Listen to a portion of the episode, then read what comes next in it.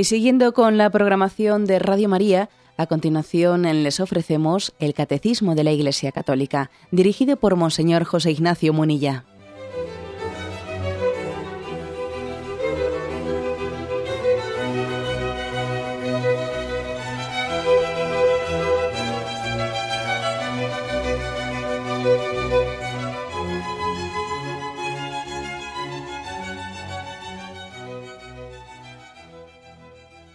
Cordial saludo a todos los oyentes de Radio María. Un día más, con la gracia del Señor, proseguimos el comentario del Catecismo de nuestra Madre la Iglesia. Hoy vamos a dedicar el segundo programa al tema de la eutanasia. Si Dios quiere, hoy queremos concluir. Son cuatro puntos los que dedica el Catecismo a este tema de la eutanasia, en el contexto del quinto mandamiento, no matarás. Habíamos explicado los dos primeros, el 2276 y el 77, hoy queremos explicar el 2278 y el 2279. Eh, leo primero los dos puntos. La interrupción de tratamientos médicos onerosos, peligrosos, extraordinarios o desproporcionados a los resultados puede ser legítima. Interrumpir estos tratamientos es rechazar el encarnizamiento terapéutico. Con esto no se pretende provocar la muerte, se acepta no poder impedirla.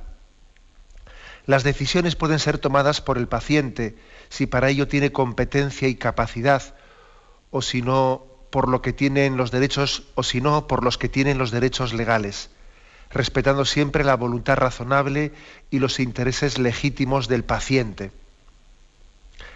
Continúa el siguiente punto. Aunque la muerte se considere inminente, los cuidados ordinarios debidos a una persona enferma no pueden ser legítimamente interrumpidos.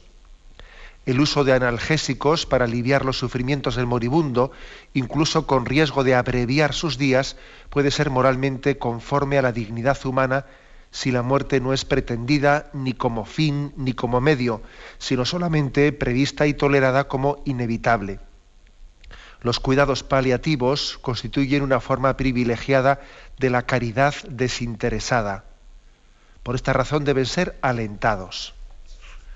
Bueno, pues como veis, son conceptos eh, estos que ya estaban un poco integrados y mezclados con la explicación que dábamos ayer, ¿eh? a la hora de distinguir qué es eutanasia siempre rechazable, tanto hablemos de eutanasia activa como eutanasia pasiva. Decíamos que eutanasia activa pues es una acción que persigue directamente eh, la provocación de la muerte o el adelantar la muerte como fin a una persona, ¿no?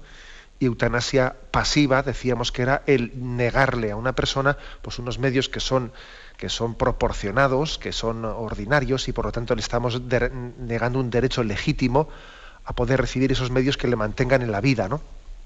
Poníamos el ejemplo de lo que es negarle a, un enfermo pues la hidratación o la alimentación, etcétera, y que, fruto de que se le niegue o la ventilación, la hidratación, la alimentación, muera una persona es una eutanasia pasiva. Se le ha negado lo que, lo que tiene derecho, ¿no? Lo que no es desproporcionado. No se trata de ningún encarnizamiento terapéutico, el prolongarle artificialmente la vida. ¿eh? Hidratar a una persona, eh, alimentarla, ventilarla, eso, eso no es ningún encarnizamiento, es algo, un mínimo que un ser humano puede recibir. ¿no? Bien, distinguíamos esos, esos conceptos, pero bueno, vamos a dar, vamos a dar algún paso más. ¿eh?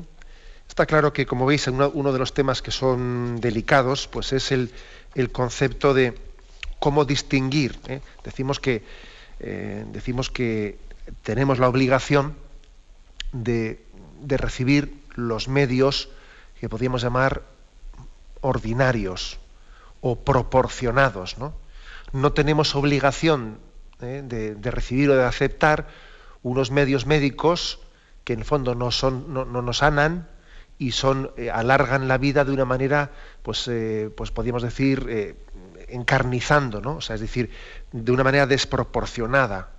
Entonces, claro, estaréis todos pensando, pero claro, ¿cómo distinguir los medios terapéuticos, los ordinarios de los extraordinarios, los proporcionados eh, desde los desproporcionados? ¿no?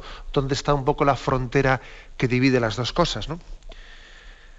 Hombre, evidentemente sería, sería complicadísimo, sería inútil, innecesario establecer una casuística de a dónde llegan los medios ordinarios y los extraordinarios, ¿no? Porque eso depende de factores cambiantes en la situación del paciente, en el estado de la investigación del momento, incluso las condiciones técnicas de un determinado hospital, incluso el hecho de que se esté en un país o en otro país, pues claro que influye, ¿no? Sin duda alguna, pues en África, en algunos lugares de África, eh, habrá ciertos medios que nosotros consideremos como totalmente normales, que allí en un lugar de África serán medios desproporcionados, bueno, extraordinarios, ¿no? Eso es verdad, ¿eh? es decir, lo, que es proporcional y, y, lo que es desproporcionado depende también de la situación, del momento, del lugar, ¿no? Lo que respecta a un paciente en unas circunstancias concretas puede ser un medio ordinario que puede ser extraordinario respecto a otro tipo de persona que es mucho más igual, por ejemplo, se agobia mucho más fácil, tiene una especie de tensión interior mucho más grande que, no admite tratamientos médicos, o sea, incluso entre personas también puede cambiar la decisión ¿no? de lo que es prudente, eh, qué decisión tomar con un tipo de persona a otro tipo de persona, ¿no? Por eso, bueno, pues por eso es verdad que, tenemos que pedir ¿no? mucha luz al Señor y pedir también el don de consejo. Ojo, eh, que también en, esta, en este programa hemos hablado mucho del don de consejo, que es uno de los dones del Espíritu Santo, ¿no? que nos ayude a discernir. Y también los médicos, eh, que tienen que dar un consejo a las familias. En última instancia, la decisión tendrán que tomarla las familias, pero es evidente que se apoyan mucho en el consejo de los médicos. Hay que pedir luz al Espíritu Santo para que dé el don de consejo ¿no? a los profesionales de la medicina. Bueno, pues de acuerdo con todo eso, de acuerdo con todo eso hay que decir que sin embargo alguno puede decir, bueno, pues entonces esto es totalmente relativo, esto es un relativismo, si, si no existe ningún criterio objetivo para poner una frontera entre lo que son medios ordinarios y extraordinarios, entre qué, entre qué, no, no, no, no, no confundamos las cosas. Esto no es un relativismo. ¿eh? Esto es pedir el don de discernimiento y el don de prudencia, y el don de prudencia para que el Señor nos ilumine en, un, en una situación concreta, cómo aplicar unos criterios morales objetivos. Los criterios morales objetivos hay que aplicarlos eh, a los casos concretos, que son muy plurales y muy diversos, depende de situaciones, de lugares, ¿no? Pero existe una diferencia absolutamente esencial entre la aceptación de una muerte inevitable, vamos a aceptar la muerte inevitable y, vamos a hacerlo con dignidad, sin, sin, empeñarnos en alargar la vida de una manera desproporcionada, ¿no? Y, a provocarla intencionadamente. Lo de provocarla intencionadamente es otra cosa, ¿no? O sea, hay, hay, hay una diferencia absolutamente esencial. Una diferencia absolutamente esencial. ¿eh? Por eso, aunque alguno pueda se, se enzarce, ¿no? O se enfrasque en una discusión de casuística, de que mira, porque en fondo este caso eh, pues no, es tan distinto del anterior y tal. No, no, ah, claro que hay una diferencia sustancial de fondo. ¿eh? Una diferencia sustancial de fondo. ¿Que sabéis de qué manera más o menos yo diría que se puede, se puede distinguir? Pues yo creo que la verdad es que se distingue con bastante claridad. ¿eh? Eh, respecto a cuál es nuestra, nuestra actitud, ¿eh? nuestra actitud ante, ante el hecho de la muerte. Por supuesto, fijaros bien, por supuesto que todos tenemos un miedo natural a la muerte. Eso es con natural con el ser humano. El hecho de que tengamos un miedo natural a la muerte, pues eh, no quiere decir, no, es consecuencia, no, no, es indicativo de que no tengamos fe o no tengamos confianza en Dios, sino que existe en nosotros, bueno, pues eh, fruto de que la muerte no es natural, sino que la muerte se ha introducido como fruto del pecado, bueno, pues existe en nosotros una, eh, bueno, pues una aversión a ella. Ahora, yo lo que diría es que cuando se utiliza, cuando se utiliza la eutanasia, como una especie de, mm, de burladero, ¿no? de ayuda mm, para no afrontar el tema de la muerte, para, eh, para, hacer, para hacer como si no la veo, para, para no coger el toro por los cuernos, ¿eh? para esconderme, para esconderme, eh, es, un, es, un, indicativo de que está siendo una utilización indigna, indigna. y a ver si soy capaz de explicarme bien en este tema. Los cuidados paliativos, que ahora lo explicaremos un poco, son un don de Dios. Dice el catecismo que son los cuidados paliativos que ayudan a, pues, a vivir la vida sin un sufrimiento desproporcionado, etcétera, constituyen una forma privilegiada de la caridad, dice. Es una forma privilegiada de, de dar caridad, ¿no? El tener cuidados paliativos. Tienen que ser alentados, dice el catecismo. ¿Para qué? Pues para que los cuidados paliativos me ayuden a vivir más dignamente ese dar cara a la muerte. Voy a mirar a la muerte a los ojos. Sin embargo, cuando, cuando determinados cuidados que se dicen paliativos, pero que no lo son, ¿no? en el fondo eh, lo que están haciendo es que no se dé cuenta de que se va a morir. Vamos a intentar eh, tapárselo, vamos a intentar eh, de alguna manera sedarle para que no se entere lo que, lo que le está pasando. ¿no? Entonces es cuando nos damos cuenta de que estamos utilizando ciertos recursos médicos no para la medicina paliativa, sino para una eutanasia, es decir, para no hacer cara y frente a la realidad de la vida y de la muerte. ¿Mm? O sea, una de las cosas que más, que más yo creo que son, nos ayudan a discernir cuando los medios, los medios médicos a los que recurrimos son auténticos cuidados paliativos ¿eh? o son por lo tanto, o son por el contrario, eh, pues una especie de, eutanasia solapada, suele ser este, el que le ayudemos al, al enfermo a vivir conscientemente la realidad, a estar relacionado con su familia, etcétera, o más bien le, le, intentemos quitar la conciencia, ¿no? Pues para que sencillamente no, sea, no, no, afronte esa situación de su vida. Esto es muy importante, ¿no? Nosotros los cristianos eh, incluso no con esa, con esa fe que tenemos en el, pues en el más allá, en la vida eterna, pues incluso tenemos que vivir también la lucha por el miedo a, la muerte, por el miedo al sufrimiento y miedo a la enfermedad, ¿no? O sea, eso no nos lo quita nadie, ¿no? Todos tenemos que vivir esa lucha y, y para nosotros, por cierto, es un consuelo haber visto que Jesucristo, el Hijo de Dios, lloró ante la muerte, ante la muerte de su amigo Lázaro y también tuvo pavor y terror tuvo ante la muerte propia y sudó sangre en Gesemaní por ver también lo que se le venía encima, ¿no? O sea, también Jesucristo, verdadero Dios y verdadero hombre, verdadero hombre con todas las consecuencias, también Jesús tuvo pavor ante la muerte. Bien, pero también Jesús nos, nos enseña a afrontar la muerte, afrontarla con dignidad, no dándole cara, no huyendo de ella, ¿no? El cristianismo es una escuela de vida y también la auténtica escuela de vida también enseña a morir, ¿eh? enseña a afrontar la muerte con esperanza. Bueno, pues eh, me habéis oído también cuando hablábamos aquí en este, en este programa del sacramento de la unción de enfermos, pues creo que, que era un autor, no sé si creo recordar que se llama Gustavo Timón, decía él que cuando no recibimos a la muerte como a nuestra novia, tenemos que acabar recibiéndola como nuestro verdugo. ¿Mm? Es decir, si tú, no, si tú no acoges la muerte como tu novia, como aquella con la que te desposas y a través de la cual con la que te encuentras con la vida, si no la recibes como novia, la vas a recibir como verdugo.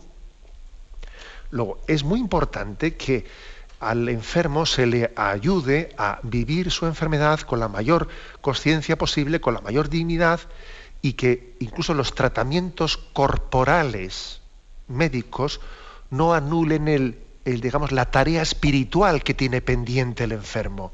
A ver si resulta ¿eh? que los tratamientos corporales lo que, están, lo que están haciendo es impedirle el trabajo del espíritu. ¿eh? Hay que ayudarle a un enfermo a que, a que esos tratamientos corporales eh, pues, le ayuden a estar espiritualmente más atento, más acogedor a la llamada de Dios. Y, claro que y claro que los cuidados paliativos ayudan, porque si por ejemplo a alguien en momentos de dolor, etcétera, o de angustia, se le da un tipo de medicación que le, que le compensa un poco ese dolor, le ayuda espiritualmente, porque si alguien está en un, en un, bajo un efecto de un dolor terrible, es difícil que bajo ese momento de dolor tan duro pueda tener con Dios incluso el diálogo y la comunicación que necesitamos tener. Pero al revés, si esa medicina paliativa lo que hace es eh, pues dejarle a alguien innecesariamente, dejarle aletargado, ¿no? Innecesariamente, pues le deja inconsciente, innecesariamente, pues entonces no le están ayudando. Es decir, los tratamientos corporales tienen que ayudarnos y ponernos en disposición de la tarea espiritual que tenemos pendiente. ¿Y cuál es la tarea espiritual? Acoger a la muerte como a nuestra novia, como a nuestra novia. No vaya a ser que si no la recibamos como nuestro verdugo. Bueno, como veis, por lo tanto, tiene que haber una comunicación grande, muy, muy importante, entre el factor somático o corporal y el espiritual en el hombre. Y uno debe de ayudar al otro. Y están hechos para ayudarse, ¿no? Y una medicina paliativa bien llevada es una caridad privilegiada, como dice el catecismo, caridad privilegiada, porque le ayuda a un enfermo a afrontar espiritualmente mejor la muerte, en la relación con sus, con sus familiares, en, tener más serenidad para hablar con Dios, para poder recibir los sacramentos, etcétera, etcétera, ¿no? Un tema interesante, pues, como veis, este diálogo ¿eh? entre fe y ciencia, este diálogo entre, entre la finalidad y la función del médico y la función también espiritual de, del sacerdote o de la familia o todos aquellos que ayudan espiritualmente a sus seres queridos en ese momento. Tenemos un momento de reflexión y continuamos enseguida.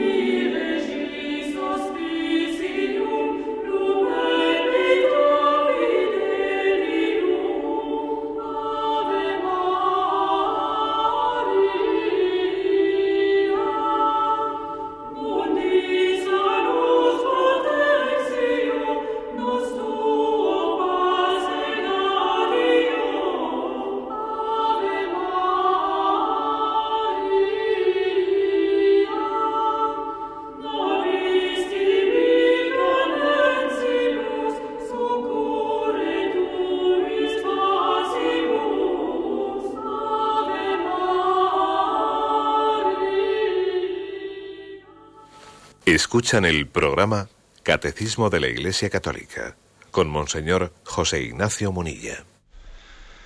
Pues bien, continuamos en esta edición del Catecismo comentando estos dos puntos, 2278 y 2279.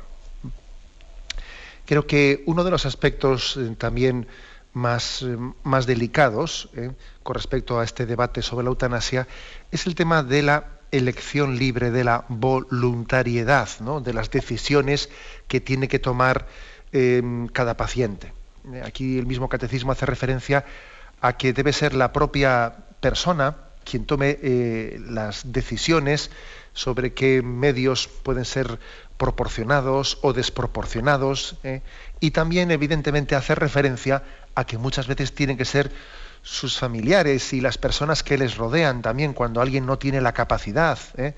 Eh, la capacidad ya por, su enfermedad de tomar esas decisiones, quienes le representen legítimamente. Esto, como todos sabemos, nos pone en nuestras manos también grandes responsabilidades, ¿no? El hecho de que, de que también los médicos, pues, ante la falta de capacidad del enfermo de decidir, nos pidan a nosotros, ¿no? Que, que también demos un, tomemos una decisión de si llevar adelante pues una, una terapia determinada o no llevarla adelante porque parece proporcionada o desproporcionada. que hay que decir una cosa, esto, esto es así, inevitablemente es así. Somos todos corresponsables unos de otros, ¿no? Por eso también es tan importante la familia. O sea, fijaros qué valor tan grande tiene la familia que en un momento determinado hasta eh, se va a poner en manos de nuestros familiares, de nuestros familiares, pues discernimiento sobre cómo afrontar, o si hacer una operación o no hacerla, etcétera, ¿no? es decir, ¿qué, qué valor tan grande tiene la familia. Qué importante es que nos amemos, que nos queramos, ¿no? para que cuando tomemos decisiones las tomemos únicamente desde el amor y no desde otros, eh, desde otros puntos de vista de, conveniencia, inconveniencia, me, fastidia o no me fastidia. Eh, es importantísimo ¿no? que sea el amor el que reine entre nosotros en el seno de la familia y sea también ese, ese único motivo, esa única causa la que nos lleve a discernir, ¿no? cuando nos pidan también consejos sobre, sobre los tratamientos médicos que tienen que recibir nuestros, nuestros pacientes. Precisamente, precisamente hay que decir una cosa que uno de los motivos eh, que suele alegar para intentar justificar la eutanasia es este. ¿eh? Es decir, no, pero si la eutanasia no es, no es ningún asesinato, ¿eh? porque la eutanasia, en el fondo, es pedirle, pedirle a un enfermo, o sea, que él decida libremente. O sea, se reviste la eutanasia de decisión libre. Bien, esto está, esto, como os podéis imaginar, está escondiendo una realidad, ¿eh? Que es que hay una, eh, al igual que nosotros ante los familiares, enseguida se nos pide eh, que nosotros estemos tomando, tomando las riendas de su incapacidad para decidir, bueno, pues eso también en la eutanasia iba a ser exactamente igual. Enseguida van a ser otros los que decidiesen por él. No es verdad que la eutanasia es un ejercicio de la libertad. No es verdad. No es verdad que sea un ejercicio de la libertad. ¿Eh? En primer lugar, porque, porque muchas, de esto hablaremos, si Dios quiere, también cuando hablemos del suicidio, pero muchos, eh, muchas decisiones o peticiones de eutanasia están tomadas bajo, bajo el efecto depresivo. ¿eh? Bajo el efecto depresivo. Es muy frecuente que ante, ante una determinada situación o, una noticia de una enfermedad incurable o ante un proceso degenerativo se, se produzcan también reacciones depresivas y bajo ese efecto depresivo pues se, pide la eutanasia. Bueno, luego, eh, luego decir que eso está pedido libremente, bueno, pues eso es muy, discutible. Pero es que además, además, inevitablemente eh, eh, va a ocurrir que sean otros los que decidan por él si se le aplica la eutanasia o no. Inevitablemente va a ocurrir, ¿no? Se reivindica el ejercicio de la libertad ¿no? cuando se habla de eutanasia. Pero es que hay una pendiente deslizante que es inevitable, que ocurre inevitablemente, una pendiente deslizante, que es que además tenemos muchos casos concretos. ¿no? Eh, por ejemplo, ¿qué, tanto por ciento de, eutanasias se aplican en Holanda, un país en el que está legalizada, por petición directa del paciente o por decisión de sus familiares. Hombre, al final son más por las decisiones de los familiares que por petición voluntaria. ¿eh? Es así. ¿eh? hasta el punto de que ha ocurrido en Holanda, y pongo un caso de la pendiente deslizante, ha ocurrido en Holanda que los geriátricos, ¿eh? los geriátricos, las residencias de ancianos que, que están en Holanda próximas a las fronteras de los países vecinos, son residencias en las que muchos ancianos muchos ancianos deciden pasar la frontera al otro lado y hay muchas plazas libres en las residencias de ancianos en Holanda y sin embargo al otro lado de las fronteras de los países vecinos pues hay, eh, hay, cola para entrar de holandeses que prefieren pasar la frontera e ir a una residencia pues donde no exista una legislación de eutanasia porque saben que alguno puede decidir en un momento determinado que me quiten de en medio. Luego, fijaros bien lo que acaba ocurriendo, ¿no? Se reivindica la libertad para decidir y luego provocamos un éxodo de los ancianos que se van al país vecino para que no me apliquen la eutanasia. Eso está ocurriendo en Holanda, ¿no? Y esas son cosas que se nos ocultan. De la misma manera que también esto lo que es la pendiente deslizante, otra cosa que se está que se está ocultando, por ejemplo, es lo que está ocurriendo en la Universidad de Groningen, en Holanda, donde se está aplicando ¿eh? dentro de esa pendiente deslizante en la que uno sabe dónde comienza la eutanasia, pero no sabe dónde va a terminar, también en esa Universidad de Groningen, en Holanda, se está aplicando la eutanasia a los niños recién nacidos y lactantes, ¿no? Bajo el concepto de que, tiene una vida pobre, poco digna, entonces existen también, eh, se han publicado ya eh, en una revista pediátrica, el protocolo con el que se aplican, se lleva a cabo con el consentimiento de los padres de este niño, pues la, eutanasia para acabar con la vida de esos niños que han nacido con algún tipo de deficiencia. Como os podéis imaginar, esto, de esto no se hablaba cuando se aprobó eh, la eutanasia en Holanda. No, no, de eso no se hablaba. Se hablaba únicamente de ese caso, no sé qué, se hablaba de que cada uno es libre, él tiene que decidir, y ahora resulta que los padres deciden que este niño me ha nacido mal y me lo quito de en medio llevándolo aquí al hospital de Groningen. Es increíble, ¿no? Es decir, que caigamos en cuenta que, no, mm, que, hay una pendiente deslizante inevitable, ¿no? Y que, eh, y que la, mm, de alguna manera, ¿no? Pues la, mm, la, frontera entre voluntariedad e involuntariedad, pues claro, esa frontera es muy, es muy difícil, porque al final es la familia ¿eh? y es mi entorno. Y cuando a la familia no se le da el protagonismo que hay que darle, es el Estado el que acaba decidiendo como veis, por lo tanto, una reivindicación muy importante. Nosotros también tenemos que reivindicar el testamento vital, ¿eh? El testamento vital, precisamente para poder ejercitar la, eh, voluntariedad. ¿Qué es, ¿Qué es testamento vital? Pues una palabra que en ocasiones se ha utilizado para, pues para reivindicar eh, la eutanasia, pero es todo lo contrario, ¿no? o sea, no, tiene por qué ser así. Testamento vital es la manifestación, la expresión de la voluntad de una persona que por una parte quiere renunciar a que le sean aplicados medios desproporcionados para alargarle, alargarle artificialmente la vida, y también pide, pide bajo, es un testamento que tiene validez jurídica y ética y moral, ¿no? Pide también el poder tener un estilo de muerte conforme a sus principios y nosotros en concreto bajo nuestros principios cristianos, ¿no?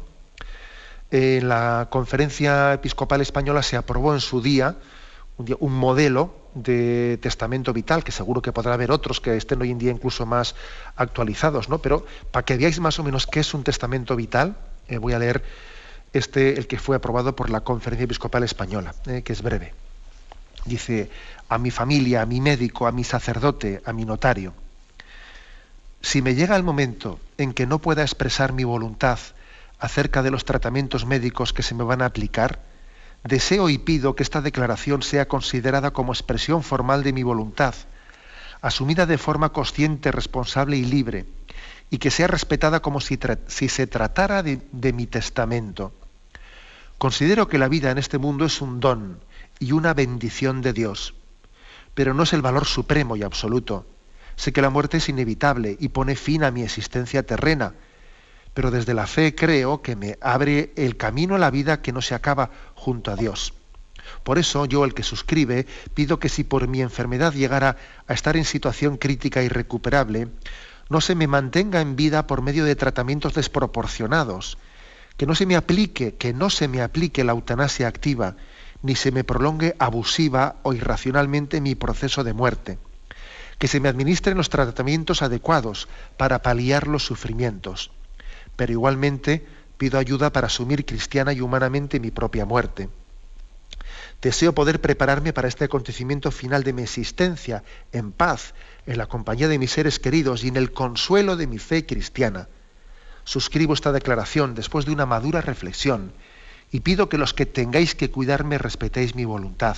Soy consciente de que os pido una grave y difícil responsabilidad, precisamente para compartirla con vosotros y para atenuaros cualquier posible sentimiento de culpa, he redactado y firmo esta declaración. También el momento de la muerte y de la enfermedad ¿eh? es un momento de dar testimonio, ¿eh? testimonio ante nuestros seres queridos. Permitidme también que haga una referencia a esto, ¿eh? es decir, la capacidad de testimoniar que Dios nos suele conceder en el momento cumbre de nuestra vida.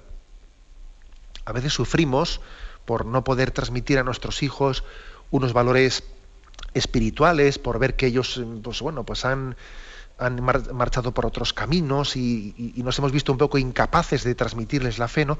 Ojo que el momento de la muerte, el momento de la enfermedad, el momento de nuestra vejez, hay también una capacidad grande de, de evangelización a los hijos.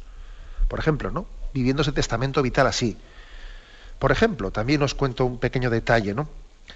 Ayer mismo llegaba a mis manos, llegaba mis manos, pues el testamento de un sacerdote, de un sacerdote que, pues que falleció hace poco y dejaba también para la diócesis pues algún testamento, ¿no? Y me, y me llamó gozosamente la atención, me llamó la atención que eh, en el testamento que él tenía hecho ante el notario, pues no se limitaba únicamente a decir, dejo mis bienes para este, dejo este dinero para el otro, dejo tal, dejo cual. No, no, sino que ante el notario, como muchas personas católicas hacen, ¿eh? no únicamente sacerdotes, sino, católicos de, todos de todas las condiciones, ¿no? él también ante, ante el notario había hecho manifestación también de, sus, de sus creencias. ¿no? Os voy a leer cómo él había introducido, ¿no? Había introducido por su testamento. Dice, manifiesta, comparece, etcétera y tal, ¿no? Manifiesta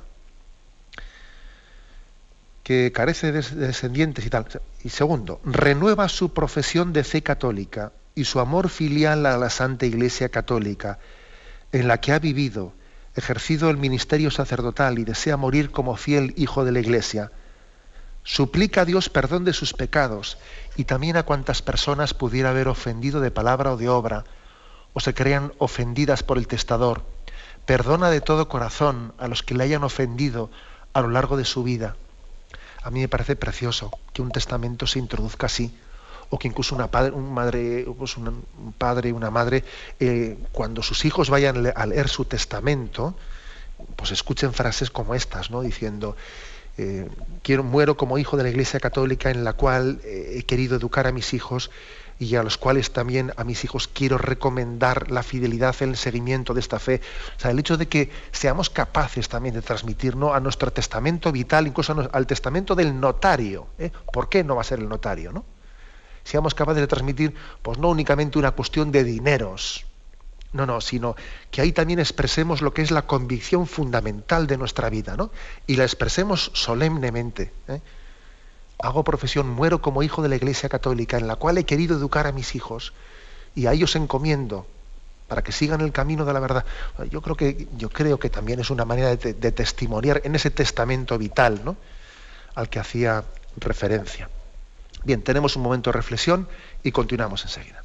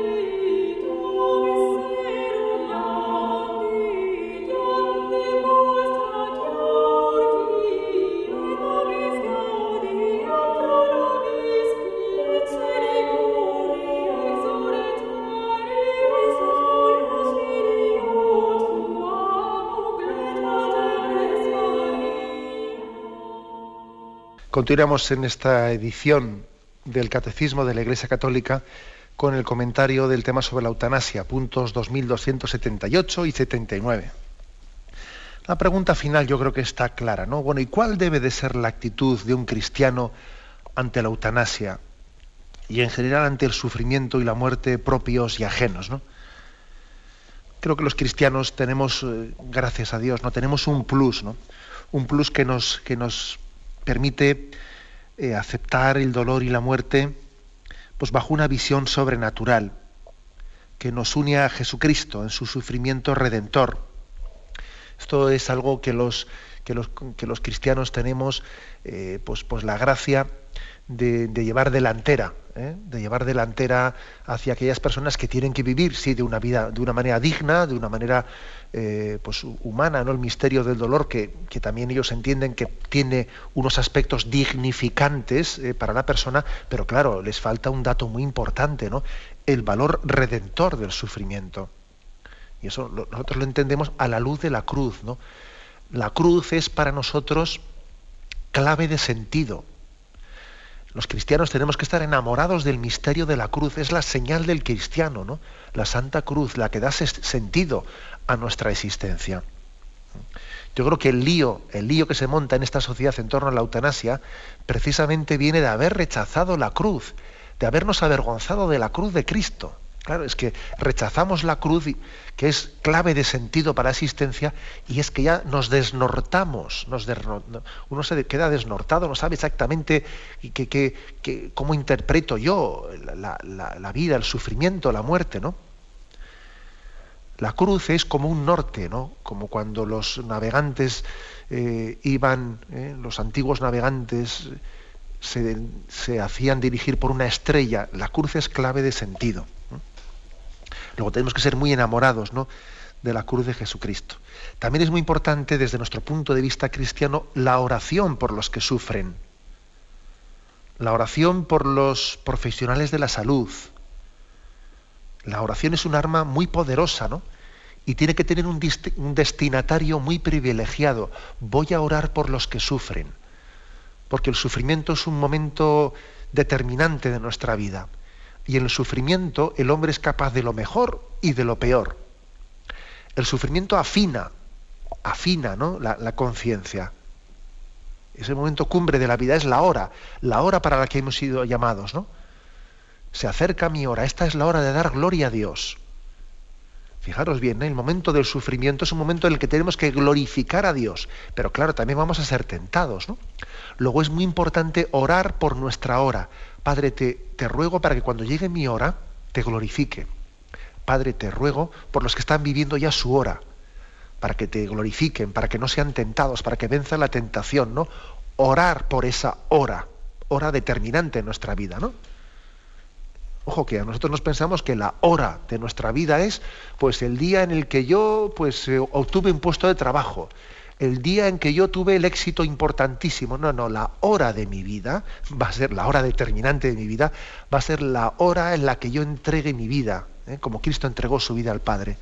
Esta es mi hora, para esto he venido al mundo, ¿eh? dice Jesús. Luego rezar mucho, ¿no? Por los que sufren, por los moribundos. Hemos olvidado mucho la oración por los moribundos. ¿eh? Es otra actitud cristiana, ¿no? Más, más, actitudes, pues yo diría el que nosotros eh, dediquemos tiempo real con los enfermos, el que, dentro de nuestro apostolado nos demos cuenta que la visita a los enfermos, el dedicar tiempo a los enfermos, cariño, es uno de los apostolados principales. A veces es mucho más fácil dar cosas que darnos nosotros, ¿no? Eh, la, santa paciencia ¿no? al pie de los enfermos, el, el compartir nuestro tiempo, ¿no? es uno de los dones principales. También creo que otra actitud de los cristianos tiene que ser el participar activamente ¿eh? en los foros de influencia de la opinión pública. Pues sí, señor, en cartas al director, en llamadas telefónicas, en los debates, es decir, en mm, que nosotros participemos en el debate público sobre, sobre eh, lo que es la cultura de la vida o la cultura de la muerte. Tenemos que estar presentes en ese debate.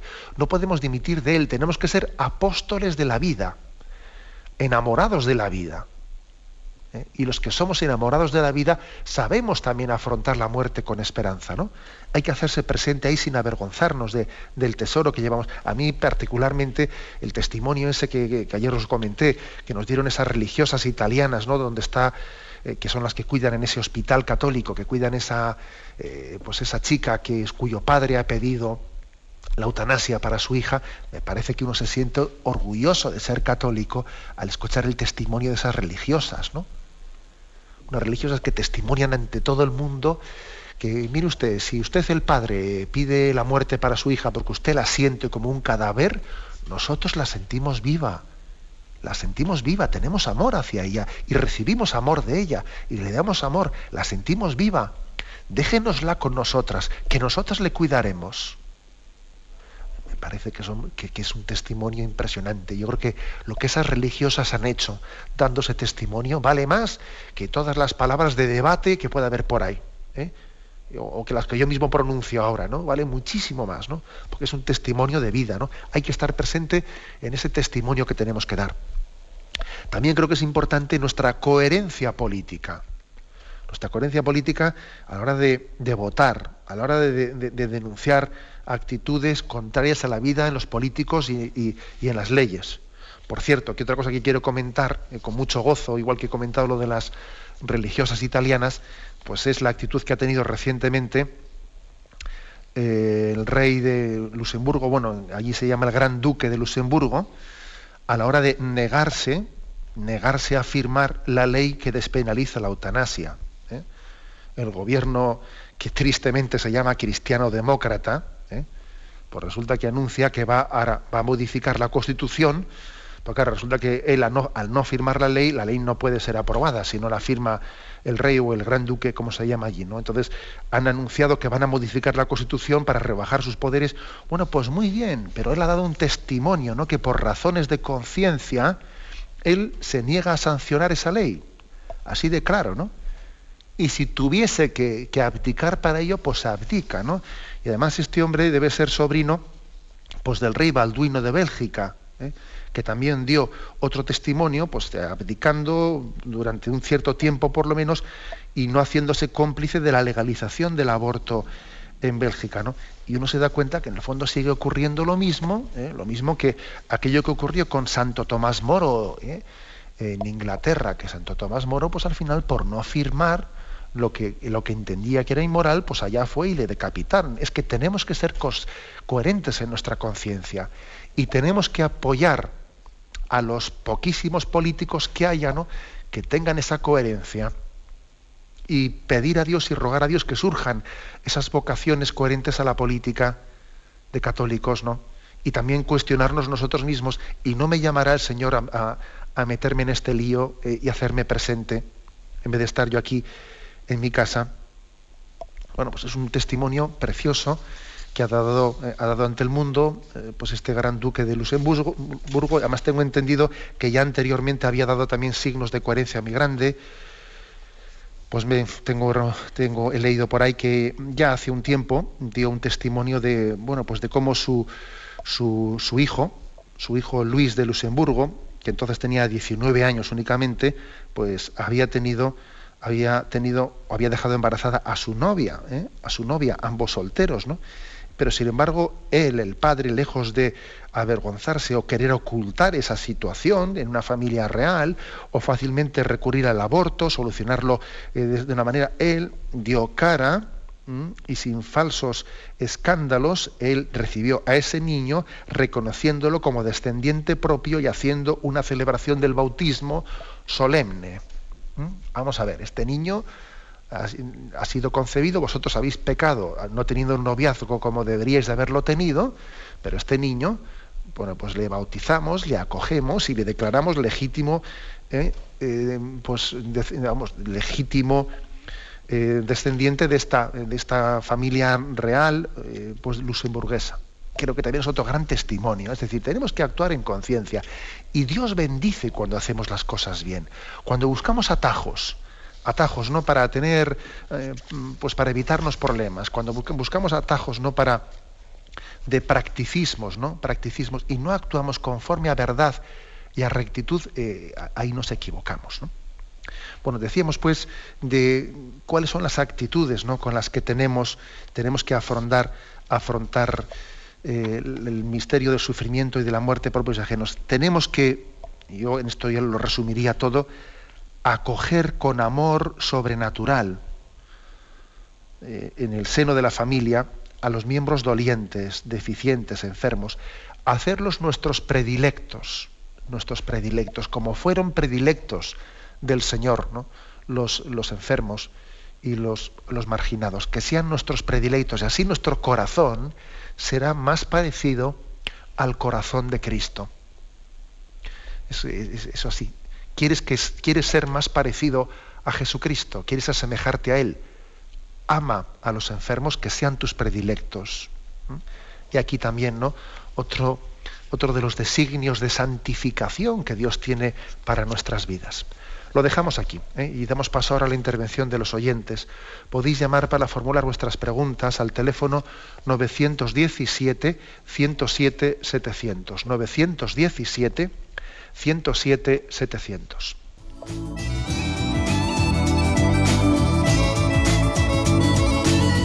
¿Le gustaría tener sus programas favoritos de Radio María en CD o DVD? Ahora es posible.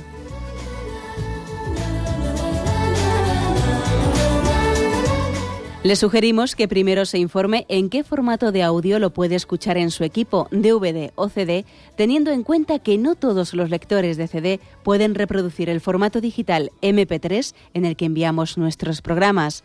Y luego, si quiere en su casa esos programas que tanto le gustan, solo tiene que escribir una carta a Radio María, Paseo Lanceros 2, primera planta 28024, Madrid indicando si lo quiere en CD o DVD y cuántos programas. También le rogamos que escriba su nombre, dirección y no se olvide de facilitarnos un teléfono de contacto para cualquier duda que nos surja.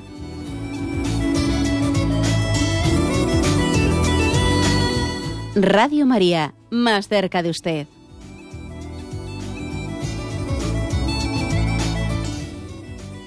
Escuchan el programa Catecismo de la Iglesia Católica con Monseñor José Ignacio Munilla.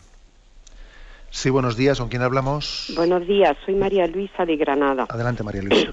Mm, quiero hacerle, no me ha quedado muy claro mm, si la Iglesia lo que permite mm, a la hora de la muerte se le puede llamar eutanasia pasiva o bien esa palabra hay que descartarla completamente para los católicos porque yo siempre he creído que la eutanasia pasiva es lo que la Iglesia permite, que eso sí lo tengo claro y usted no lo ha aclarado muy bien.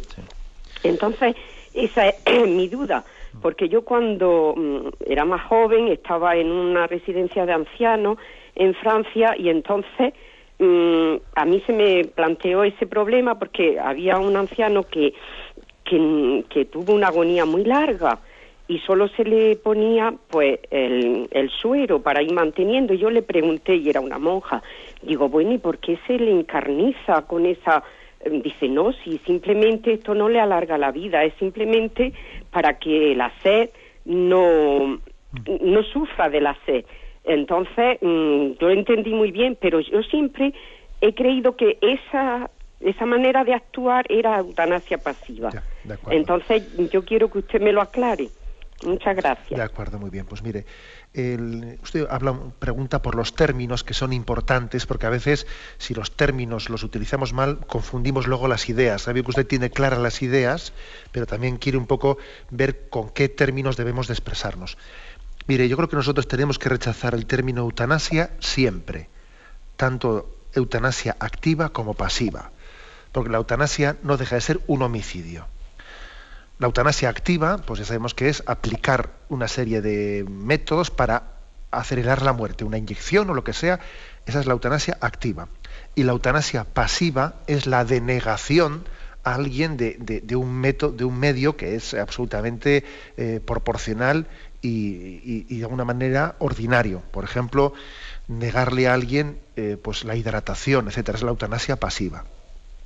Luego lo que nosotros hacemos, el renunciar, ¿eh? el renunciar a, unos tratamientos que nos alarguen o sea, que nos alarguen artificialmente la vida, el renunciar al encarnizamiento terapéutico que se suele llamar así, bueno, pues eso, eso es sencillamente dejar morir en paz. Eso no es eutanasia. Eso no es eutanasia. ¿eh? Algunos le llaman ortotanasia. Ortotanasia le llaman, bueno, pues a a una, a una forma de... Pero yo no utilizaría palabras tan complicadas. ¿eh? Yo sencillamente diría una muerte natural, digna, ¿eh? una muerte natural. Pero no utilizaría nunca la palabra eutanasia pasiva en el sentido positivo de la palabra. No, no, la palabra eutanasia está contaminada porque la eutanasia es una falsedad de una, muerte por compasión y supone siempre un homicidio. ¿eh? Adelante, demos paso a un siguiente oyente. Buenos días. Buenos días. Sí, ¿con quién hablamos? Adelante. Mire, mm, le escuchamos. Y creo que tiene usted encendida la radio. Si puede, Ah. si puede apagarla. Sí, sí, sí, No, pero es que yo creo que hay otra persona también, ¿eh? No, creo que es usted misma que se escucha en, en el eco. Eh, a ver, adelante. No, mire, que es que yo mm, creo que hay esto de la sedación, Sí. mm, hay mucha sedación eutanásica. Yo lo estoy, yo lo he comprobado en dos clínicas y además es que no son claros con los con los mm, em, familiares. Yo una de ellas me dijo, me han dicho que le van a mi madre que la van a poner un, un sedante y que nada, que va a durar ya ya dos días y tal. Y yo le dije, eso es eutanasia. Habló con la doctora y bueno, no lo hizo, pero al poco a los pocos días otra vez lo hizo ya, ya me lo, a mí ya me lo dio, ya como he hecho, yo ya no pude intervenir nada y efectivamente la señora duró, no sé si fueron dos días un día. Y luego lo he visto también con otra persona, que, que esta persona que no tenía ni muchos dolores ni muchas cosas, nada, estaba un poco nerviosa, pero que, pero que se daba cuenta, además cuando, cuando reaccionaba, cuando se daba un poco de cuenta, rezaba el rosario, el rosario. Y entonces dije, no vamos a ponerla un suero un poquito más largo para que esté más tranquila y ya no despertó. O sea, yo es que estoy convencido que en las clínicas se está haciendo con la, con- por el medio de la sedación eutanasia. Pues yo estoy, yo estoy de acuerdo con usted. ¿Eh? Estoy de acuerdo con usted. Creo que hoy en día se está recurriendo a la sedación terminal, que en principio es un, un medio que puede ser legítimo, pero que es absolutamente extraordinario. Es decir, la sedación terminal tendría razón de ser cuando una persona tiene un tipo de dolores, un tipo de angustia que no puede ser tratada de otra manera, que no existen cuidados paliativos que, que de alguna manera le alivien de ese dolor y que no exista otra manera de aliviarle el dolor que una sedación completa, que una sedación tan fuerte, tan fuerte que, que ya no tiene marcha atrás. Eso es un medio totalmente extraordinario que únicamente se puede aplicar cuando ya no hay ninguna otra posibilidad que un tipo de sedación más humana que a esa persona le mantenga en un contacto y no le, y no le deje totalmente sumida en una especie de coma, ¿eh? de coma. Entonces sí que es verdad que se está utilizando la sedación terminal con una ligereza que en el fondo es una eutanasia encubierta. Entonces yo creo que es también fruto de la incapacidad de hacer frente a la muerte, de mirarla a los ojos, como decía antes, como a mi hermana, la hermana muerte que decía San Francisco, ¿no? La, la novia muerte, o sea, claro, mi esposa, la esposa. ¿eh? Claro, como, como no tenemos razón de esperanza ante la muerte, la única cosa que se nos ocurre es aplicar una eutanasia solapada. ¿Mm? Adelante, damos paso a una siguiente llamada. Buenos días. Hola, buenos días. Buenos días. Monseñor. Sí, le escuchamos. Mire, me llamo Antonia, soy de Sevilla. Mm, mire, yo me voy a remontar hace 10 años que falleció una hermana mía con 38 años Ujú.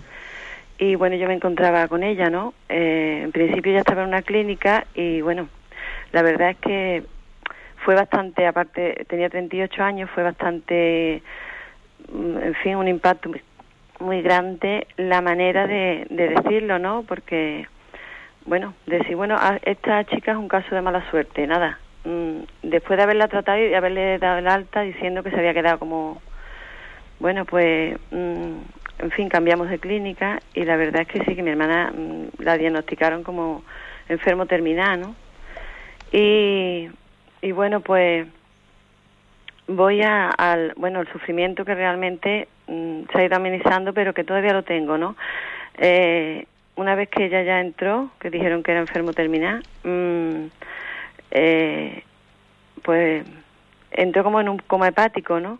Y entonces yo lo que le pedí a la doctora fue que si ella sufría, ¿no? Porque como ya se iba quedando dormida, eh, y dice, no, no, le vamos a poner un cloromórfico. Entonces yo tengo todavía sufrimiento si yo llegué sin saberlo a, a bueno, a colaborar, digamos, no sé de qué manera, eh, en que mi hermana no, despertarse, ¿no?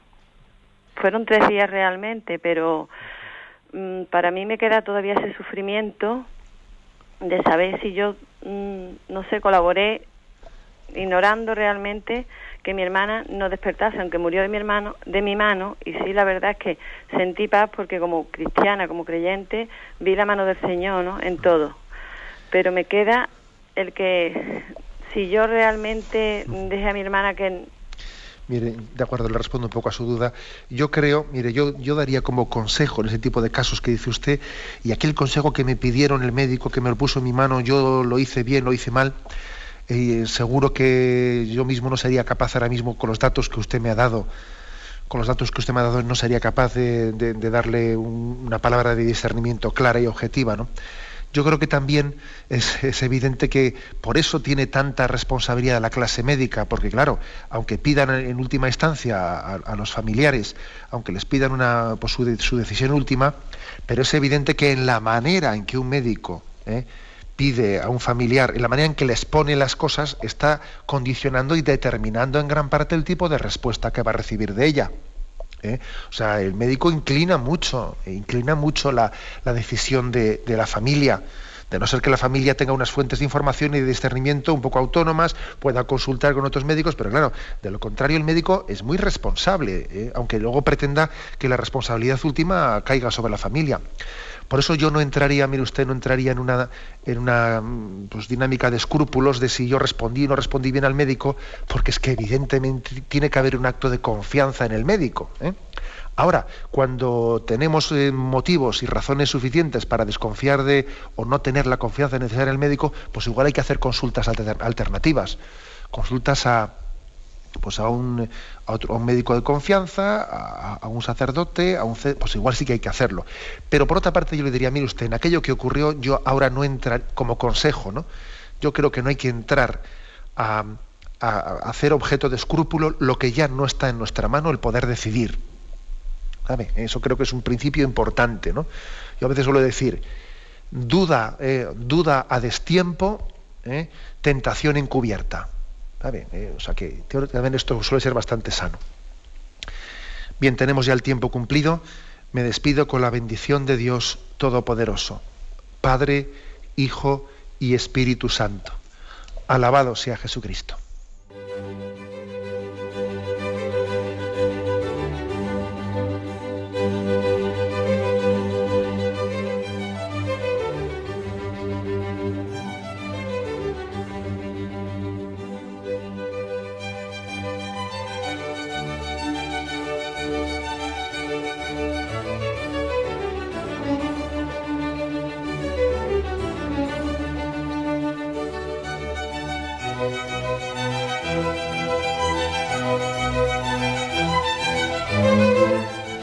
Han podido escuchar en Radio María el Catecismo de la Iglesia Católica, dirigido por Monseñor José Ignacio Munilla.